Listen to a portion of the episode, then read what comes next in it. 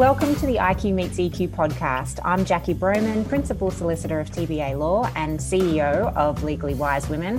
And I'm here with Ush Danik, former corporate lawyer, then head of HR, and now an emotional intelligence coach. Morning, Ush. Morning. Oh my God, we're episode 50. Yeah, I know. How amazing. Who would have thought two years ago? I know. That little message I replied to on LinkedIn. yes, yes. And how far we've come. I know. It's been amazing. So amazing. And yeah. what a beautiful episode for number 50, you oh, know? Yeah, yeah. Still focusing on self love, which is, and again, just shows how far we've come because two years ago it wouldn't have been a topic that we no touched. So yeah, no, I'm excited to get into it too, but also to let everyone know moving forward after episode 50, we're going to pick up the pace and do a mini bite every other week in between the big long format interviews. So I hope you'll get a lot out of that. Ush and I will alternate those so you get a little bit more of an insight of the learnings from us. Yeah, can't wait. yeah, no, it'll be fantastic. So, how have you been? It feels like a while since we spoke. it's been what, two weeks, right? Well, yeah, yeah. been two weeks. Yeah, no, I'm good. We were both feeling quite, oh my God, tired and a little mm. bit demotivated in our last one, not in the interview, but just generally that week.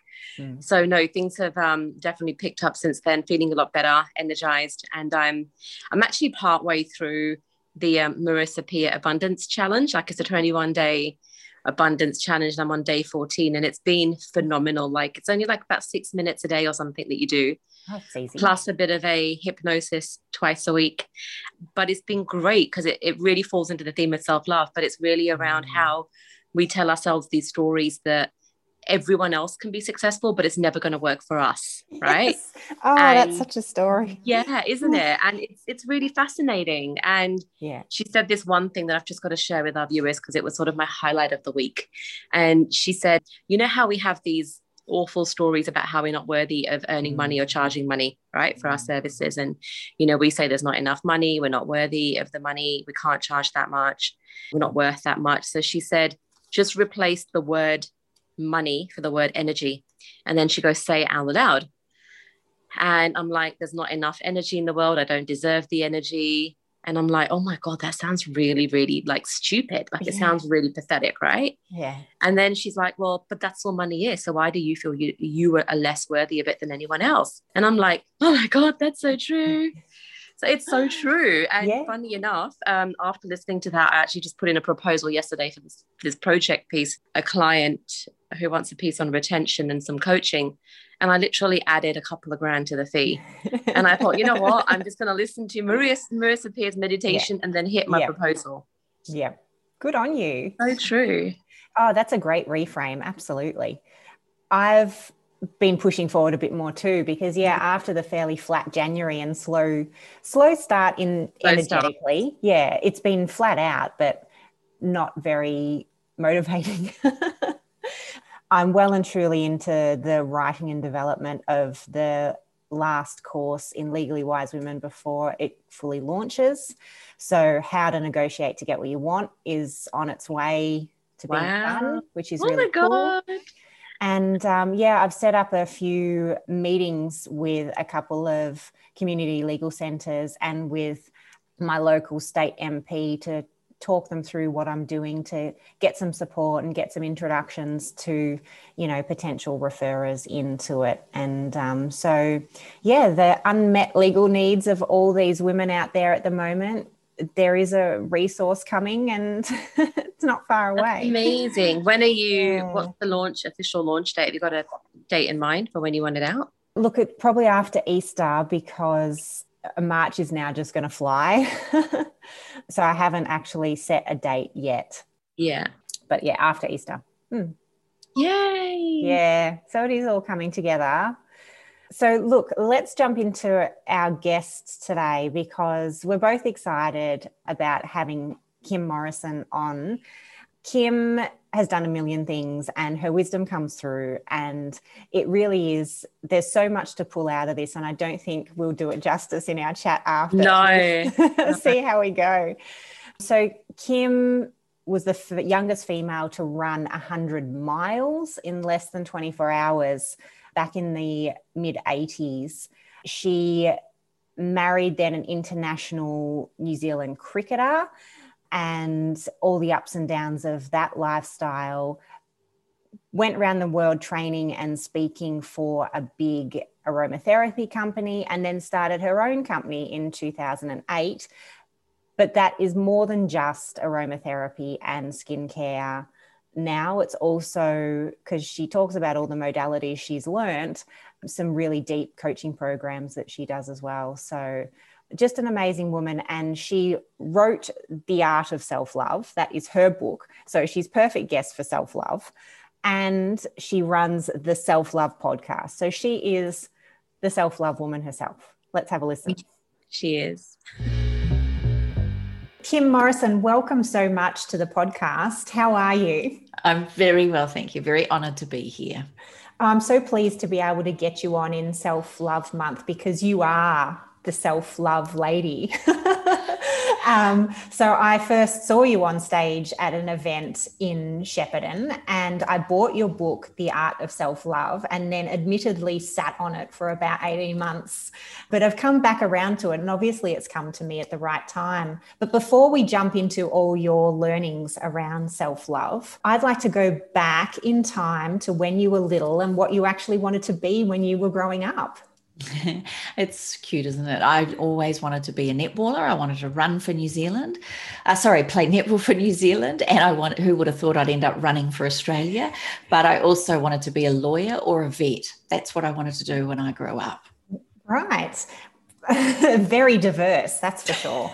Um, but ambitious too, yeah? Yeah, yeah. Mm. And funnily, none of it actually came to fruition except the running for Australia. So, yeah, it's a very, it's beautiful to have big goals and dreams. And I always say to people, it doesn't matter what your vision and your goal is, always be open and flexible to the possibility that things change. And that's really the most beautiful part that every goal I've ever set has actually come out usually quite differently to how the the original goal was set and the intent but the the motivation and the drive and the desire doesn't change for me.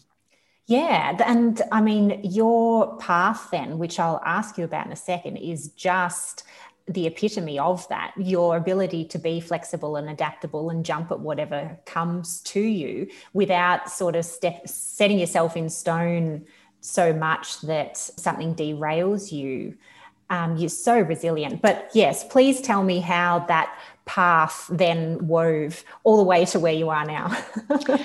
I think I've always felt that I, I, don't know about you, but there was a film many, many years ago called Sliding Doors with Gwyneth Paltrow in it. And what I got from that was that basically there was two ways the film went when she got on the train and when she didn't get on the train. And it followed her pathway both ways as if she had made either choice. Mm. And ultimately, the end, it ended up the same. So for me, that kind of cemented for me my belief that what I'm meant to be doing will show up. And how I'm meant to be doing that is not up for debate. How I do something is the universe taking care of it. But my intent and my delivery around what I do to do that will keep showing up. And of course, things happen along the way. And so, you know, when I didn't make it into the New Zealand under 21 side for netball, I my other love, I did I started law school. I went to law school for for six months and then realized it actually wasn't me. And a job opportunity came up in travel, and I took the job, and that just seemed way more adventurous and exciting. And after a couple of years of travel, I realized I wanted to travel more. So that led me to winning a trip to Perth, where I happened to meet this delicious sportsman playing cricket for New Zealand. And that's another story in itself. But it kind of trajected me onto another path mm. where I then decided to meet him in Melbourne uh, for the New Zealand versus Australia Boxing Day Test match in 1987. So I, I sold my car, quit my job, and took a one way ticket to Melbourne. And while I was in Melbourne, I realized traveling with him and the New Zealand cricket team for three weeks, I realized that actually he wasn't ready. I was 19, he was 21. He wasn't ready. I knew he was the love of my life. I told everybody I wanted his babies, but he mm-hmm. wasn't ready for that.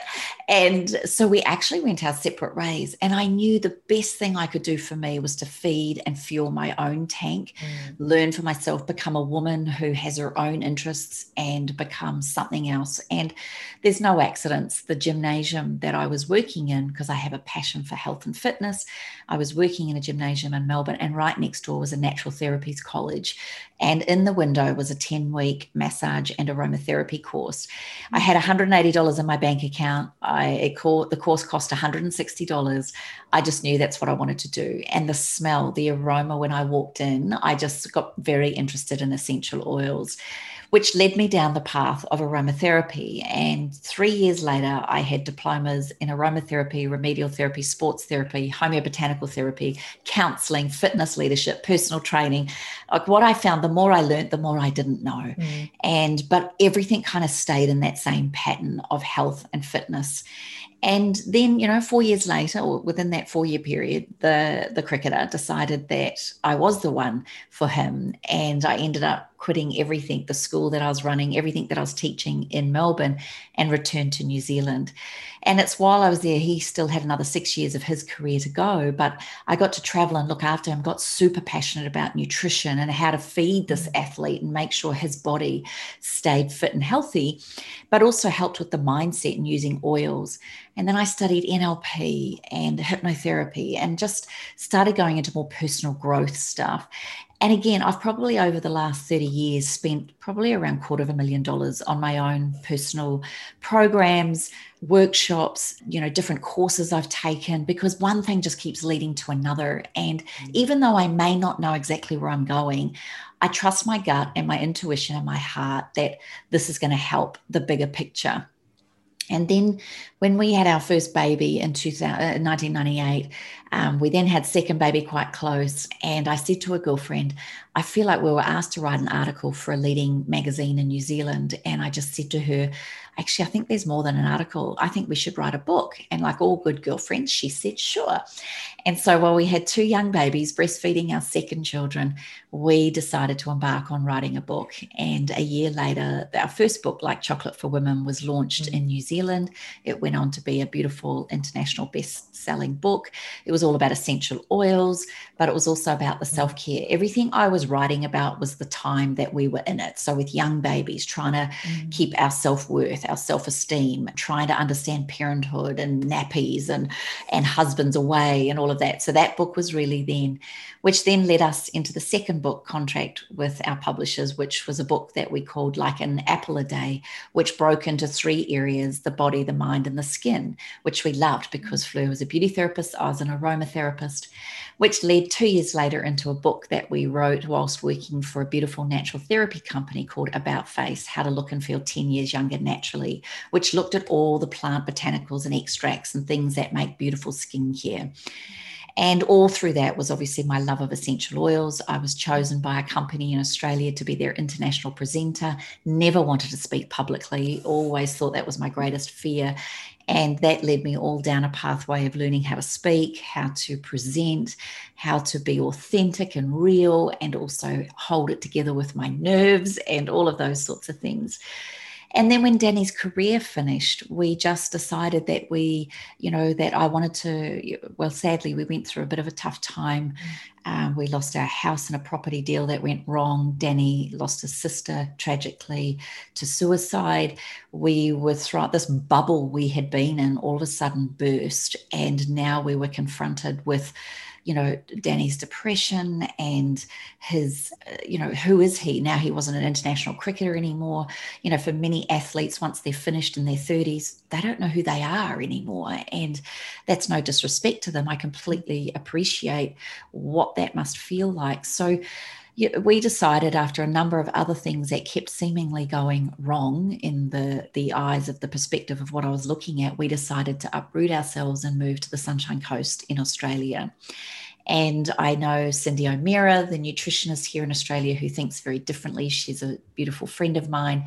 And I started helping her in her business. And within six months, I knew I had to launch my business. And uh, that's when we launched a year later. Um, we launched Twenty8 Essentials, which is a skincare and aromatherapy company. But that was just after the 2008 9 share market crash. And I had to find $40,000 to pay for all these oils and the book that we'd just rewritten, like Chocolate for Women. We'd put all three books together and oh jacqui it was such a it was such a horrific thing. You know you try to do a great thing and then you get whacked with this hideousness and we had no money. We'd lost everything. So then I, uh, you know, I can tell that later, but I just went on a pathway of learning how to be very resilient and very resourceful, how to ask for things. Kind of told a few little white lies to a few banks where I could, I got two, lots of $2,000 credit cards to pay for everything. It was just, it's honestly, when I look back on it, I think, gosh, how I was so bold and brave and a little bit naive, obviously. But we launched Twenty8 Essentials 12 years ago, and it's now my baby Fleur returned to New Zealand. I've twice since then gone to quit my business, if I'm really honest, because it's so tough paying wages and looking after people and constantly having the drain of, you know, expenses and marketing and how to show up on social media. And it just got so overwhelming for me with teenagers and and all of the things that we were going through. Plus, you know, our marriage was on the rocks after everything. It was so challenging to lose all our money and everything we'd worked so hard for. And so, lots of years of therapy and all the things that I've been learning and all the tools and resourcefulness um, that I had really taken on board all of a sudden got thrown into major reality and practicing what I'd learned and preached. So, yeah, we, through patience, tenacity, resilience, love, forgiveness, all of these things. Mm and then my beautiful son at 16 years of age was going through a really tough time and ended up at the end of our bed. Danny's away seven or eight months of the year. He's now a cricket commentator. My daughter appeared. She's a year and a half older than Jacob. All four of us were on the bed, and my son was in tears and just said his life sucked. He hated who he was, what he was about, and I was just confronted with the reality of now my son not knowing who he is and what he wants. And of course, as mums, we just think our children are amazing. They're so beautiful. He is just such a magical soul, as my daughter. But he didn't believe that. And there was no accidents, Jacqui. I had been, you know, researching what why do people go through struggle? Why do people have to go through so many you know hit walls and mm. and find it doesn't matter whether it's a small thing a fallout with a friend which may not feel small in the moment or it could be a big thing losing your house or it could be losing your job or a you know a tragedy in the family or an illness. Like there are so many ways we can feel like we've been hit with a mack truck. It's not funny and I just didn't know what to do. So, for three years, up until that point of Jacob sitting on the end of my bed, I had downloaded every talk by Anthony Robbins, Oprah, Dr. Brian Weiss, Deepak Chopra, uh, Christiane Northrup, like every single person who I loved and looked up to. I transcribed all of these talks, John O'Donohue, and I just, I kept looking at and I kept trying to find a pathway mm. to get through the tough times. And that's how my beautiful last book, The Art of Self Love, was born after I explained the six step pathway to Jacob as he sat there. I knew I couldn't save him. I knew I couldn't take away his pain, mm-hmm. but I could give him some of the things that I had learned. And then it was up to him what he did with that. And as a mum, I had to let it go whatever way he chose. But at the end of explaining that six step pathway, he just looked at me and said, Mum, I've never had anyone explain it like that. You've got to write a book. So, yeah, that's how I am and where I am 28, still kicking on. I've got a new, beautiful business partner. We have branches in New Zealand and Australia. And I have this beautiful book and I have mentorship programs. I do one on one coaching. And, and yeah, I've used all of those experiences and resourcefulness to now teach and support other people to do the same. Yes, I just love this story. And yeah, I was going to say, bringing it back around to now doing the mentoring programs that you're doing, because you have just um, developed so many tools and modalities and things to um, to help externally. But now you're at success six step system. um, gives a pathway to fit those modalities in with um, a deeper sense of a, awareness. And I think what I've learned is the intent that has to be in that six step process. And to be honest, I think that I sat on the book for so long because I thought that it was going to be more about the self care stuff. And you know, as, as a fairly high performing person, I've got all the list of the things that I need to do in a day. And yes, there's the exercise and there's the eating well and there's the sleeping well and all of those things. And to me, those things, while they could be self care, were just a list of things to do. So there was no intent behind any of that stuff, which is really self care. It was just, I've got to tick it off. And if it's not ticked off, then I'll beat myself up about not ticking it off. so, in fact, the first half of your book is all about you talking through all those self sabotaging things that we do in our own heads that prevent us from even getting into the six steps, which I think was my the turning point. So, you know, this this journey to come and actually learn your book has come at such the right time. So thank you so much for that. I just don't know what the question in all that little rant was, except um, I guess when because you've been in a similar spot as well where you've been very self-critical and you've been able to find the pathway through. How? and and, and yeah, how? I think one of the first steps, the, the first step is, is one of the most important, which is self awareness. Mm. Awareness that you're not in a good place, awareness that you're not doing it the way you'd like to, awareness that sometimes we, inverted commas, fail, although I don't believe there's any failure, there's only feedback. So we beat up on ourselves. And then we carry this thing called guilt, which, you know, it's a very interesting thing as mums, as women, as workers. We seem to, I don't know, and I think guilt is actually a mask mm. for not feeling good enough and for believing we can't have it all or feeling bad if we do have it all. You mm. can't win. It's almost like you society expects us to you know to to champion on and soldier on and and if someone is doing really well or someone is in a great time of their life often people will turn around and go oh, it's all right for them. But no one's realized that the ebb and flow the highs and lows are everybody. It's just that when you're at a low in your life you seem to notice everybody else being so bloody happy and great. And when you're happy and great you don't notice the people low because you're vibrating at such a high level that you just you're on top of the world. So often the two worlds don't meet. And I think that self awareness is realizing that in order to have the highs of life, we must experience the opposing polarity of the low. We cannot experience love without understanding fear. We cannot have nighttime without understanding and appreciating daytime. You cannot have a shadow without a golden shadow. So mm. there's all these aspects of us, but there's always a polarizing thought even down to the whether or not the, the listeners of this uh, want to get a vaccine, for instance, with COVID or not get a vaccine. Doesn't matter which end of the stick you're on, we've got to realize that it's all the same stick. So it's mm. just a case of which end we're on. And and sometimes those those thoughts, beliefs, and values can move according to our experiences or things happening in our world. So I think the biggest thing out of all of that, the how you do it, is the realization that it's all a process, that everything takes time, that you can't just instantly be happy after something you've gone through. Mm. Or, or if you are, there may be some, you may be covering it up, or the realization as a human is sometimes we mask to get on because there's no point carrying our baggage around.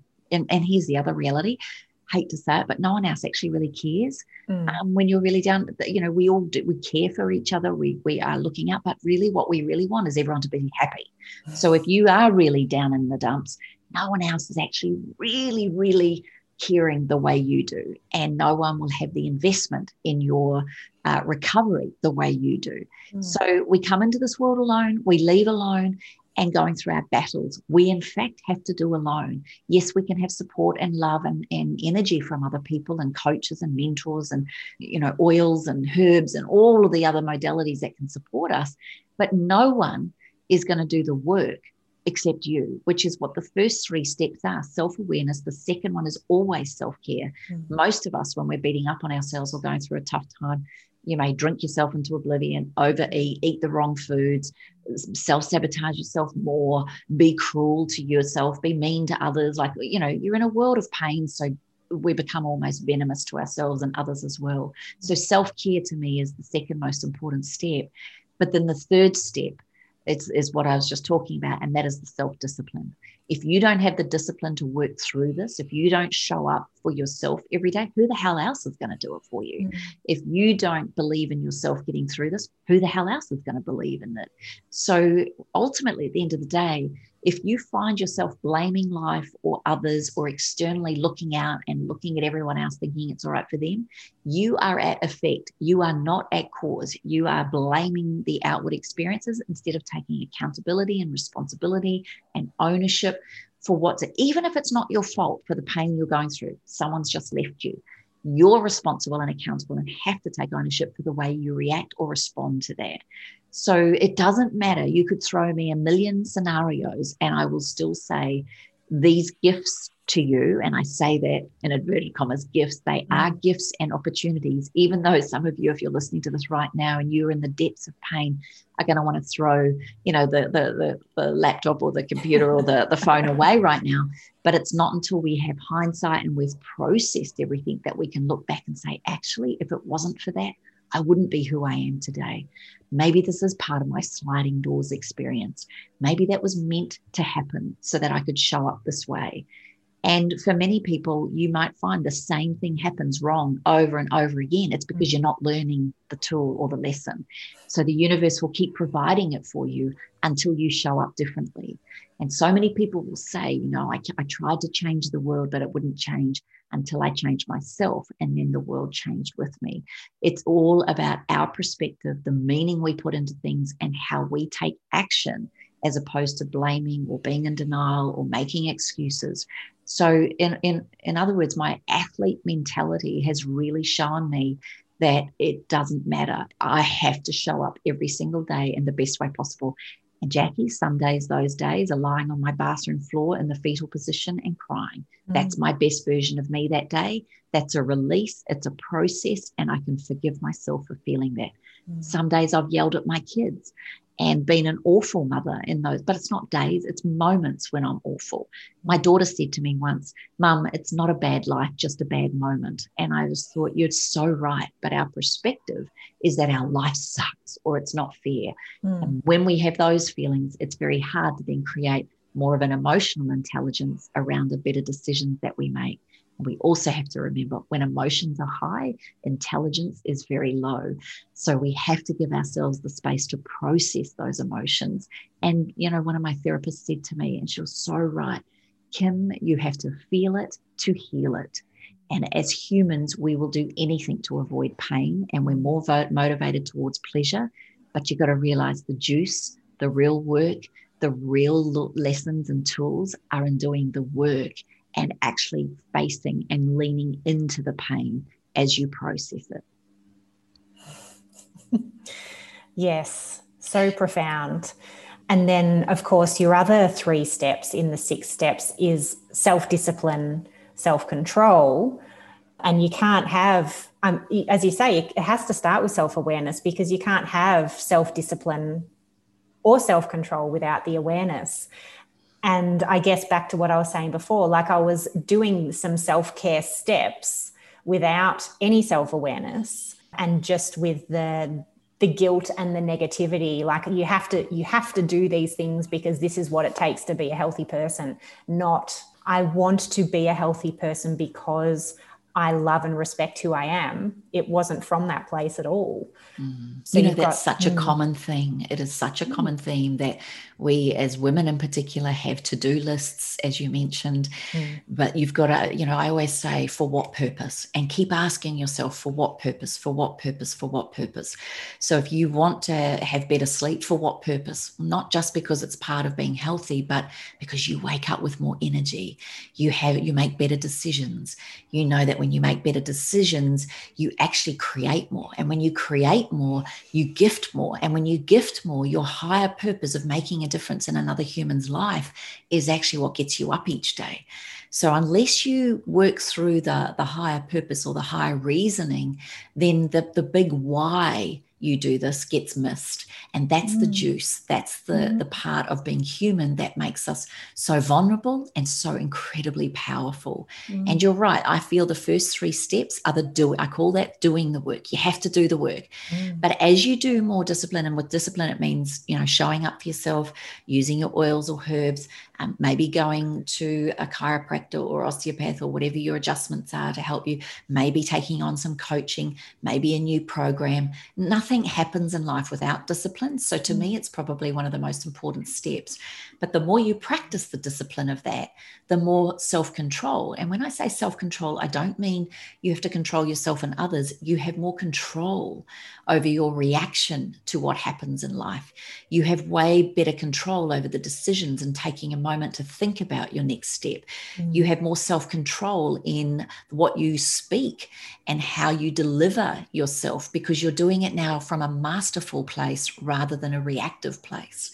And with more self control, that feeds into the next step, which is self respect. Mm-hmm. And when we have self respect, I can promise you there's no way you would be doing a tick off list without mm-hmm. heart work because that's not respecting your true whole self. Might be ticking off a few lists as far as jobs to be done, mm-hmm. but is it encompassing the spiritual, the emotional, and the beautiful part of your your soul you know is it feeding that? You can't I, I, just don't believe you can have one without all the others or they will be sacrificed in spite of the others if you don't show up for them all. And with self-respect you know there's a word in new zealand which i absolutely love a pacific word which is mana. Mm. and mana means you know the power within the love within the respect for self is what mana means. And when you have that mana people won't muck you about. People won't irritate you. People won't trigger you the way they have. You won't trigger yourself because you know that when you respect yourself, you have all the inner resources you possibly need. When you have true love for yourself, you know you've got everything within you to do whatever you dream of. Mm.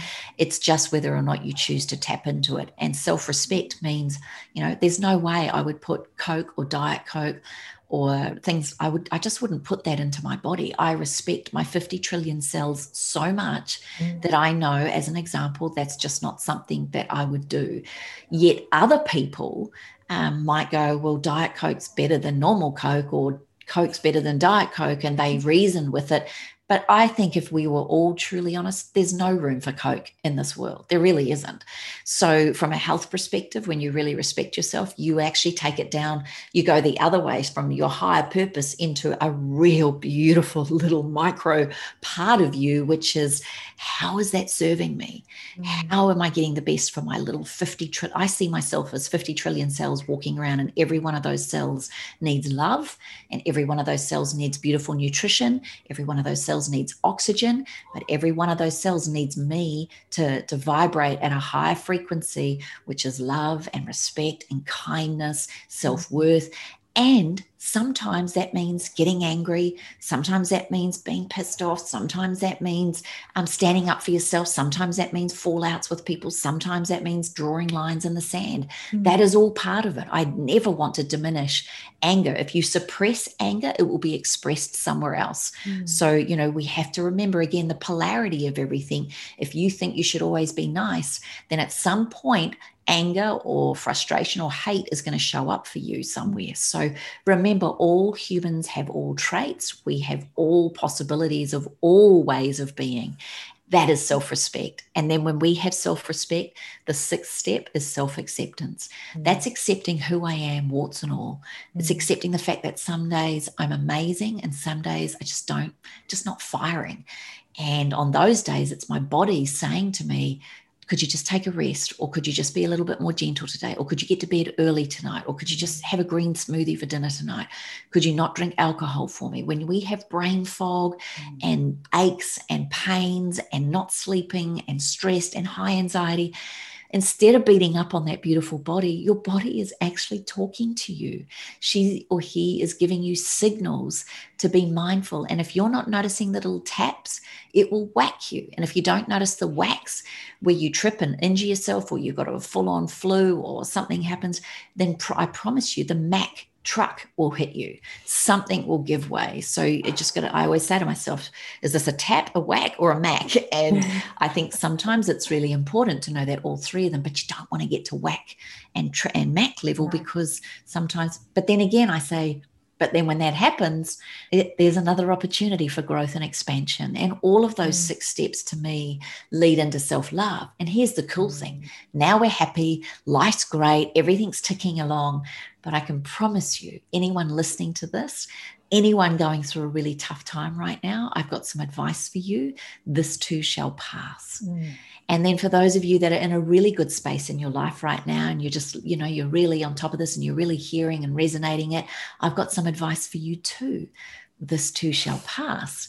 So life is never the same. It's ever changing. And it's just making sure when you're when life is good, you keep building on those resources, being prepared so that the problems seem smaller than what they would without a lack of preparation or lack of resourcefulness or lack of emotional intelligence. So mm-hmm. I really believe that all of it, and every time a challenge comes, I believe every time that occurs to you, what it does is makes what I call the self love circle bigger. Mm-hmm. It becomes more expanded. There's a bigger, better version of yourself comes out the other side of that. And if you choose to look at life in that way, then I promise you the world actually responds and the universe gives you back a way bigger world in return. So it really is about your awareness and your acceptance of self within those six steps that really does resonate not only your emotional and vibrational frequency, but also how other people show up in your life too. Yeah. Yeah. I really feel what you're saying that the, that the circle gets bigger. But I, I, almost picture it as like an increasing spiral that's getting bigger and bigger. And you can get spat out of the spiral but it doesn't mean you have to start right at the bottom again. You can just jump back in where the progress is that you've made. I feel like like i'm going in the tight little circles down the bottom at the moment and hopefully it starts working up. I know i keep getting spat out at self-discipline and that i think is as you said before, a lot of women do it. It's probably the the spot where I'm not disciplined in myself to stop that horrible voice in my head that is being so critical and nasty. And You've got to remember that beautiful mm-hmm. voice hmm. is just as important as the one saying you're amazing. So when hmm. that voice shows up and says something critical, you know, here's, you know, from a quantum physics point of view, it's quite interesting. Who is that saying that? And if you're listening to it, who's speaking who's it? Yes. And then if you're speaking it, who's listening to it? Um, so ultimately, you know, it's just a beautiful way of being reminded. So, an example is, and I share it in the book, um, my grandmother and I were driving down the freeway, and she always would put her hand on my lap and go, Oh, penny for your thoughts, love. And mm-hmm. and I'd said to her this particular day, Oh, grandma, I can't talk about this one. It's really bad. And the two children were little in the back seat, maybe seven or eight, seven and eight. And I said, I can't. She goes, You know, a problem shared is a problem half solved. And I just said, Oh, grandma, I keep having this horrible vision that I'm going to have a head on car accident, that I'm going to have an accident with my children, or I could hurt them, or I'd be killed. Or oh, honestly, it was just this ridiculous, it came from a dream. And then I thought, and she goes, Oh dear. And I said, And then I've read this book called The Secret, and it's all about the law of attraction. The more you think it, the more you attract it. And I'm freaking out. And she went, Oh, darling, you've got to remember they're just the angels speaking to you and and when you have a fearful thought around having an accident oh no darling it's just the angels reminding you to drive more carefully because if they were being nice to you you wouldn't hear it sometimes we have to hear the negative voice in order to wake up and then i went on a journey of self-discovery asking psychotherapists, psychologists, mm. all these people, why do we have negative thoughts? Why do we have struggle? Why do we have instantly think the worst? And it is mm. actually an intrinsically built survival instinct. we had to think the worst to survive. We had to be on alert in case mm. a saber-toothed tiger came. We had to be aware that there could be a famine. So all of those intrinsic skills to become an amazing human is there. The problem in today's day and age is we didn't do what our forefathers and mothers did, which was as soon as the scare was over, our parasympathetic nervous system kicked back in and we relaxed mm. and we went into rest and digest state. But we've stayed in high alert in the red zone. We've stayed on fight or flight. And then we get more anxious. And the more anxious we get, the more we don't think. And the more we don't breathe properly. And the more we don't breathe, the more we don't sleep. And the more we don't sleep. And here we are again. So remember that critical, that inner critic, that that voice, that it's just a beautiful, maybe it's an angel asking you to look at its opposing force. Maybe it's saying, you know, if it might be, I don't think I'm good enough to speak in front of 500 people. I don't think I can do it. I can't do it. Oh my God, you're going to make a fool of yourself. You're useless. You're hopeless. When have you ever done this before? I don't know, whatever the chatter is. Mm. You take a deep breath and say, Welcome. I'm really glad you've showed up. Yeah, what if I did make a fool in front of myself in front of 500 people? Well, I've made a fool of myself other times and I'm still here. If I didn't find a 500 people, one of the best things to do is to actually take the mickey out of myself when I do that. Or, you know, I've said accidents. I've said, I've made faux pas at weddings and because I'm a celebrant, I've done, I've made mistakes when I've spoken on stage in front of five or 600 people. And all I do is look up at the audience and go, well, that went down well. This was actually what I meant to say. And I'm just, I learned the art of authenticity and being real. Now, if I can handle that, thanks, inner critic, for reminding me that if that happens, I now know to switch on that flick and know how to handle that. Or what if I get asked a question I don't know how to answer? So I asked one of my teachers, What do you do when you get asked a question that you can't answer? The whole audience is looking at you. You're seen as the expert, but you can't answer it. And she mm. gave me the best advice ever. You say, That's a great question and that you obviously know a lot about the subject. But in the context of today's talk, I'm going to save that for the break and I'll talk to you at the back of the room. Thank you so much for your question. Gives you the space doesn't make you look like a fool. And you also get the opportunity to go and look it up if you've forgotten, or you get to talk to the person one on one because you've got to remember there's people in the audience that want to be seen and heard. And, and it's how do you control this with love and affection and kindness instead of feeling like people are beating up on you or being negative or awful including that inner voice. So I loved that what grandma said that it's the angels that we pay attention to the negative way more than the positive. Mm. So that inner critic, we're going to pay attention to that. So now how do we serve it? What's it really trying to say? What is its purpose? What is the higher purpose of that voice, those words? Mm. Why is it there? It's to remind me that actually today, even though I didn't complete my list of things that I needed to do for my self care, I'm actually going to sit here and do a 10 second meditation on myself by saying, I love you no matter what.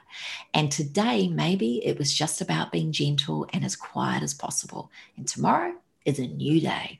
I've just really learnt the art of forgiveness of myself and others, other people who hurt me or say things maybe on social media, or you have a fallout with your partner or a friend or a colleague or a client or something. You got to remember there's a lesson in everything. What's my learning from it? Not what did they say and how dare they, but why am I getting triggered by it? What can I do with it? Why is it upsetting me? That's the work. That's the discipline. It's got, why is that inner critic showing up? Hmm, I haven't actually told myself how much I love myself too.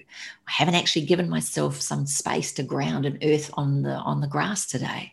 Hmm, I haven't booked a massage in a very long time hmm, I've been not eating very well lately. There's always, just like the, they're little, that's what I call the taps. The inner critic is one of the taps. And you want to listen to her, but not live through her mm. and, and be mindful of her lessons for you, not the actual words that she or he is saying.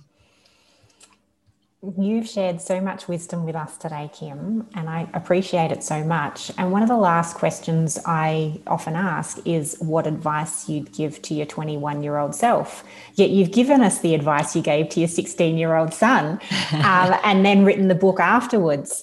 Is there anything, any other wisdom that you think your 21 year old self needed to hear or would have listened to at the time? Or did she really need to go through her sliding doors to come to the point you're at, regardless?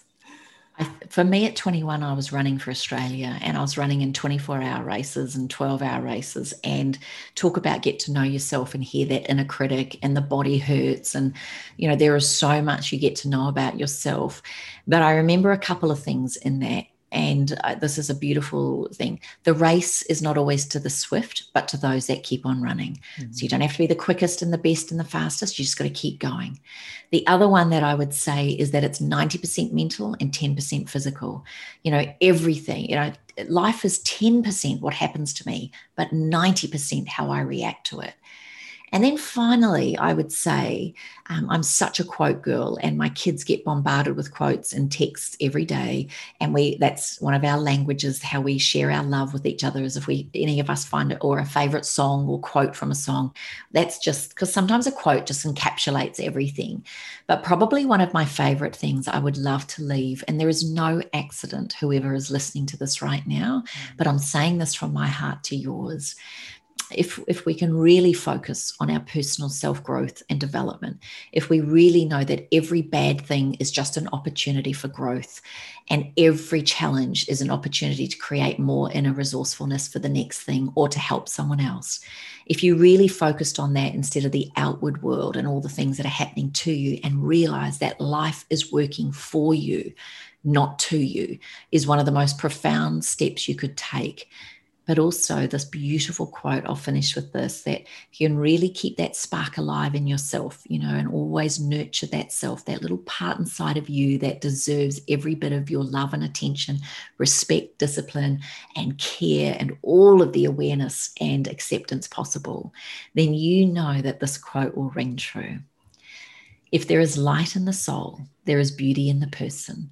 If there's beauty in the person there is harmony in the home if there's harmony in the home, there is order in the nation. If there's order in the nation, there is peace in this world. So it's never about the outside, it's mm. all about the inside.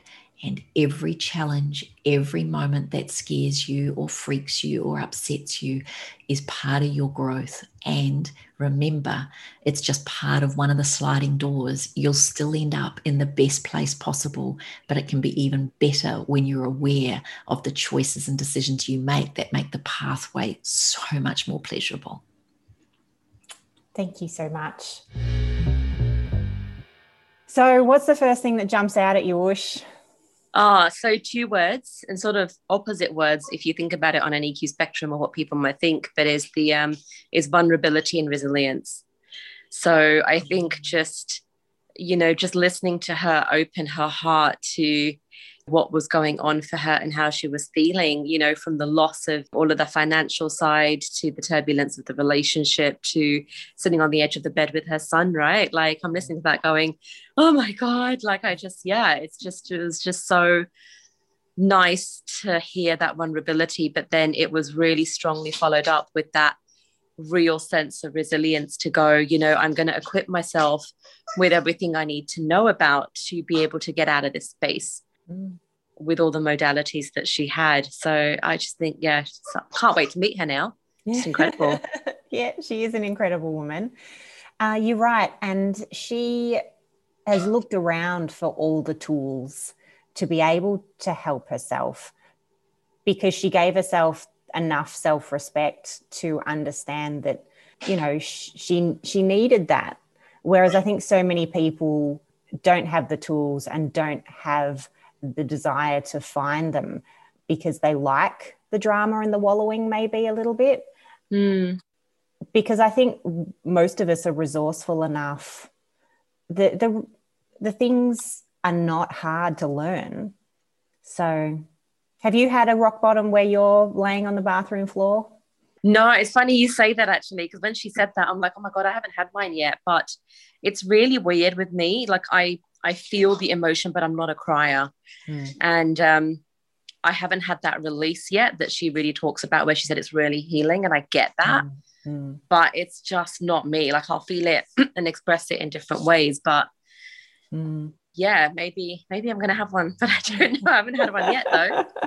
no, I'm I'm the same in that I don't cry when I'm down and anxious. I get really quiet, and I have had those rock moment bottoms on the the bottom of the shower floor quite regularly. And looking back on them, I don't really know why it was so bad. It's, I suppose, just some of the mental load of not feeling all that supported. And I, I'd quite regularly do it a few years ago, almost every morning on the floor of the shower, just get down on my knees in the fetal position and just ask for the strength to get through the day. and I would just wish that time would stop. Yeah. I didn't want the, the to have to get out of the shower and do the rest of the day. So yeah. Hmm, that is it's tough. Did you find it releasing though to be in that state and then get up and then do your day? Yeah, I don't yeah, in a way it was because it it was I wasn't alone. Because mm. like Kim says, ultimately, we are ultimately alone. And there's and there's no one else really that cares deeply as much as we do about ourselves. Yeah. So to ask something greater for help and strength was about all I could do. Like I couldn't ask anyone else to help because yeah. there's nothing anyone else could do. So, no. Hmm. And that's the thing, isn't it? Like you have people around you that say, "What can I do?" I know when I split up from my from my ex, it was you know, a couple people like, "What can we do?" But in in that moment in time, there isn't anything anyone can do. And sometimes it's a case of holding space. You don't want the advice because you sort of know you've processed it. Mm. You you're aware of what you feel and you don't need someone around you. And for me, it's it's interesting. Like I've had that self-awareness piece. And I and if we look at her six stages, I sort of move through the first stages pretty quickly where I I've got the self-awareness. I understand where I am, I understand where I need to be. Mm-hmm. And then the moment I understand where I need to be, I get into action. So I'm just like, okay, now what is it that I do? I don't like sitting in that feeling mm. more than a couple of days. So I sort of give myself mm. a couple of days to feel shit, a couple of days to feel whatever it is that that horrible feeling is. But then I almost literally I put a timer on it and go right by Tuesday morning, I'm done. Mm. And I'm going to pick up and I'm going to move because I know where I need to get to. And if I don't move, then no one's going to help me. Like it's exactly what she was saying that no one's going to pick me up and go take this next step. It's on us. Mm. Yeah. Yeah. It's really on us. And then I think, you know, I look at Gia and I'm like, you know, what would she expect me to do? So, you know, there's a big sense of a responsibility there to go there's mm. there is this person that looks at you you know it's, it's that sounds very cliched you know we hear about all those memes that you know there's another person they're looking but they do mm-hmm. they observe you they see you they pick up your mood, they pick up your energy. Mm-hmm. And then I don't want to put, you know, those sorts of things on her or those paradigms on her. And I don't think it's a case of pretending or, you know, putting on a face mask in front of your child, but it's a case of going, you know what, yeah, it's been a really crap few days, but I'm I'm okay and I'm going to move forwards with that, what she calls that self-discipline, right? Of mm. deciding what I'm going to do to fix this. Mm, yeah. And I think it's important for kids to see that adults can have down moments, but it doesn't mean that it's the end of the world, that you still get on and you recover. Because if people just sweep things under the rug and kids never learn that, it's not necessarily going to be helpful for yeah. them either. Mm. And it's like Kim was saying, right? It's that um, if you if you don't express that emotion, it will come up in other ways. Yes. And I'm a but that mm. it comes up you know in in ways that are like physical or for me the way it comes up i'm really aware of mine is is reactions that are disproportionate to the situation so oh. i've had ah, moments mm. where i feel something and i go wow that's really not in proportion to what's happened so mm. that's just all of my overflow of emotions coming out in that one moment in time for that situation that it shouldn't be Mm, mm. I love that Kim talked about the concept of a tap, a whack, or a mac, depending on how closely you listen. And maybe yeah. that's why you haven't had immensely low moments because you listen to the taps because yeah. you're so much more connected. Whereas, I, well, I certainly haven't had a Mack truck, and nor have you, but I've had a couple of whacks because I I quite don't often learn the lesson the first time. yeah yeah uh, yeah. yeah true and i think for me it's the it's if we go back to we talked about this before with our listeners but about our daily habits right so i find that because i meditate daily mm. and i do my affirmations religiously every single day that it prevents that mac happening because you're almost self-regulating and course correcting mm. a little bit every day it doesn't mean that the day is going to be amazing but it means that you are you're aware of your your stance your being your feeling your emotion and how you are physically mm. yeah so i think just doing something that is a little bit of self-love for you daily will prevent that mm. Well, with the intent, which I think comes back to it, because I often add in all these little rituals into my day, but I don't do it with the intent that you do it. Quite often, I've just done it because I should be doing it. So it goes on the list of things to do. And then I beat myself up if I don't do them. So, you know, like the the exercise in the morning and the grounding in the morning and the eating well during the day and getting seven hours of sleep and all those things. Like I do all that because I know it's a task that I have to do, but I don't do it in the intent of self love. I do it because I'm beating myself up that if I don't do it, I'm a bad person. Yeah. And you know, you're sometimes with that with with some of those not doing it then because what you're doing is you're not present really no you're you're not you're doing it as another oh shit i got to tick this off my list before mm-hmm. you know or as part of my day mm-hmm. whereas for me it used to be like that but then you will shift but then you got to mm-hmm. pick what works for you yeah. so for you it is exercise right mm. and i'm sure you don't exercise because it's a tick you exercise because it makes you feel good and you enjoy it mm-hmm. so i think it's a case for me it's meditation so for me it's like the, as important as brushing my teeth or having a shower like mm. that's the level of you know um, and you know, when we're learning about this, they say it's a habit, but then it becomes a ritual where it really becomes part of your day and your routine. And it's something that you can't really go without. So, mm. and I think the other thing that's helped me, because people say, How do you always, always make time for it? And I'll always say, It doesn't have to be done the same time every day like ideally it does but then i don't put that pressure on myself. So like yesterday i didn't meditate till four in the afternoon because it was just a busy day. I didn't get home till till four and i thought okay now i've got the time before i do a call or make my dinner i'm going to meditate. So i meditated for about 10 minutes. Doesn't have to be long. And then my affirmations are 20 minutes. So i did my affirmations. Mm. i had my headphones on while i was making my HelloFresh dinner so it was a case of doing it that way. So I, I, think we sometimes overcomplicate these things to go, oh, I have to tick this off and I have to do it at six in the morning or yep. you know, wake up at four and do this. You don't. It's a case making it fit within your day. Mm. And then you won't feel that pressure and burden. Mm. Mm. Yeah, yeah. And it, it does. It comes back to doing it with with the right intent and not whipping yourself for being a bad person for not doing it because if doing all those things is not right for you and there's so much you know coming out of the entrepreneurial space in America about all these things you should do for performance. But again it's just another should. Like if it's not right yeah. Yeah. hmm. exactly. Hmm. something that Kim has inspired me to do with all her distance running is to actually do a full marathon this year Wow. Because I've done a few half marathons and that's sort of my distance. You know, it's 10, 15, 20 kilometers, but approaching 40 and why not do a, a full marathon? So that'd be um, amazing. yeah. Because, like she says, it is 10% physical and 90% mental. Yeah. Because your body can do that distance.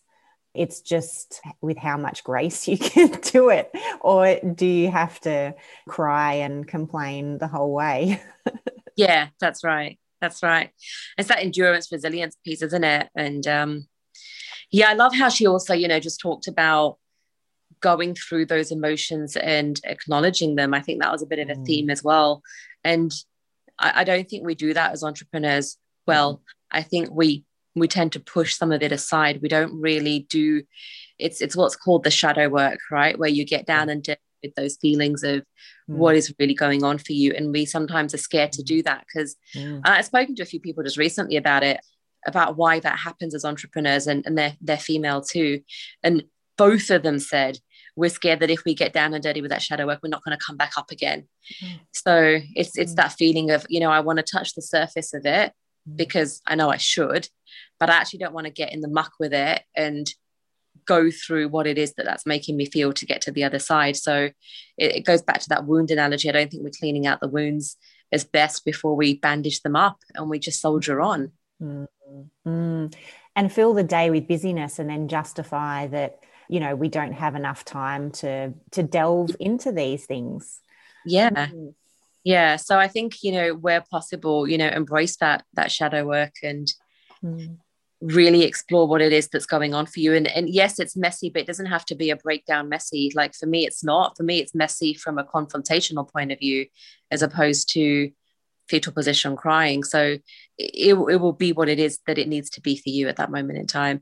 And, and i also think you know since i've done that work since my separation since i've moved into the house i've just now apartment getting settled you know cutting off those little loose cords that we have in those relationships. There's a sense of freeing and there's a sense of wonder and you know other people have come into my life that probably wouldn't have you know just within the business sphere within the friend sphere that sometimes you know we we put off that work but there's amazing things on the other side of it. There really is. Yeah yeah. And i think that it, it sort of brings it all the way around to that poem that kim said at the very end that it comes back to it's all the inner work. Everything is inside you and it all ripples out doesn't it? Yeah 100% mm. yeah. it was a beautiful poem. Yeah and the fact that it reached out to you know it had that that whole community feel didn't it? That yeah yeah. Well the yeah. make an impact. Mm-hmm. that's that's it. And if enough people did the inner work then the whole world would just be peaceful. Yeah. Mm. So yeah, she brought up the moving sliding doors too. I love that movie. Yeah. do you remember yeah. it? I do remember. I had the vision of the, you know, the clip, the trailer of yeah. her running the train doors. Yes. Yeah. yeah. And and I love that. I think she's absolutely spot on. And mm. I take that a little bit further, which is going to sound crazy, but I think there is an alternate timeline as well that we mm. would be stepping into. Mm-hmm. Um, I agree. Yeah. Um, but we're choosing to be in the one that we're in based on our decisions. Yeah. Um, it's interesting. She said that the outcome leads to the same. I, have always believed that the outcome can change for some mm. reason. And I, I, agree. Like, I don't think that fate is set. No, neither do I. Mm. And I, I really liked how she said it, though, that, you know, it's the journey, but the end game, that she trusts where she's guided to go and the path that she's going because ultimately she knows it's going to be for the greater good. Yeah. Um, I, I totally believe that it's going to be for the greater good, but I do believe that you can shift the outcome for sure. Hmm. based on your decisions but because if you look at things like you know leaving marriages or you know friends dropping out your life or you know having kids or not having kids it, it is going to change mm. the end for you Mm, that's right. I think I think maybe more to the point was that there's some ultimate thing that we have to learn or do in our life, and no matter what path we choose, we will. The lesson yeah, yeah, that's it. Not that we're always going to meet that that one person that we fall in love with. Like it was just an analogy in the movie, but um, I always think of sliding door moments and look back at, at, the decisions I've made at various points and go, my God, how much things would have been different if that had happened. yeah, mm. totally. Mm. Right, the things happen just at the right time for it to happen for you. Um, and I also believe, you know, when we get faced with certain decisions that we do know the answer, the issue is is whether we connect our heart to our mind to actually say it to ourselves and then take action. Yeah. So I'm I'm a big, really really big believer of that. That you know I know people say ask for advice, ask for help. I get that, but I I won't do that until I've worked it out myself. Mm. Um, then it's on me you know no one's going to know the answer to that decision more than i will um, so i always go if there's a big decision in my life i need to just i need to work out the answer and my heart always knows that it's getting my mind to get get to agree to it ah well, another long episode for you guys. I hope you get a lot out of it. I mean, there's so much more in there that we haven't unpacked, but we've got to let Ush get off to her day. and look, the other thing moving forward that we didn't really speak about at the start of the episode was that, um, you know, we've now interviewed 50 amazing, amazing women. um, we're opening the podcast up to have some male guests as well. So we're having Male March. yeah. So we'll start bringing you some of the amazing men that are around. And it, it's always lovely as well, I think, to hear an emotionally intelligent man. Hell yes. Yes. So I'm looking forward to that too and getting a, another viewpoint again for us to learn from. So yeah, what what are you going to be up to for the next couple of weeks? Yeah, so I'm doing this teaching thing with the Academy of Entrepreneurs. So we've got about mm. 50 students that live in Australia from overseas that are young entrepreneurs. So um, we're doing a four week EQ course. I'm teaching them. I finished up with my 12 month client. So it's a bit like, oh my God, I've got now three days of the week back. So I'm just on my on the hunt for my next project. And then the other bit I'm going to be working on, which I will share with you guys over the next few weeks, is I'm going to be creating a group mastermind. Ah, um, brilliant. All work at the moment is is very much corporate based, and mm. I want to be able to offer something that's that's really reasonably available in in the EQ space with with people, you know, that one need it. Yeah. One on, well, not so much one on one. It's still group, but it's individually focused, not corporate. Yeah. Get like in three three sessions a month that are like hardcore coaching and you wow. know just your life. Well yeah. be um, working on that over the next six months. I've got a launch date of first of June. So fantastic. Okay. Yeah. Well, yeah, that's definitely something to tell us all about because I reckon that there'll be people to jump in to to want to work closer with you. yeah. What about you? What are your next? Yeah. Well, I guess in that similar time frame in the next three to four months i want legally wise women fully up and um, open for everyone to come in and learn the free section's already open so people can can head over to legallywisewomen.com.au there's already lots of free resources in there it's just the paid bits that i'm still bringing together so, yeah, that's happening. And before I talk to you next, I've taken a week off as well. So, I'm going fishing for a week. So, I'm really looking forward to that. I'm chasing an Australian record. So, really? it's a bit of fun. Yeah. oh, beautiful. Hmm. Oh, nice. So we'd love to hear from everyone. Please leave comments if you can if you want to continue the conversation from today's podcast, iqmeetseq.com.au, or we're both on LinkedIn. Otherwise, where can people email you, Ush? Yeah, um, so eq.academy is where I am, and ush at ushthanik.com is my best email. Fantastic. And I'm Jacqui at legallywisewomen.com.au. So really look forward to coming to you again in a fortnight. Yay. See ya.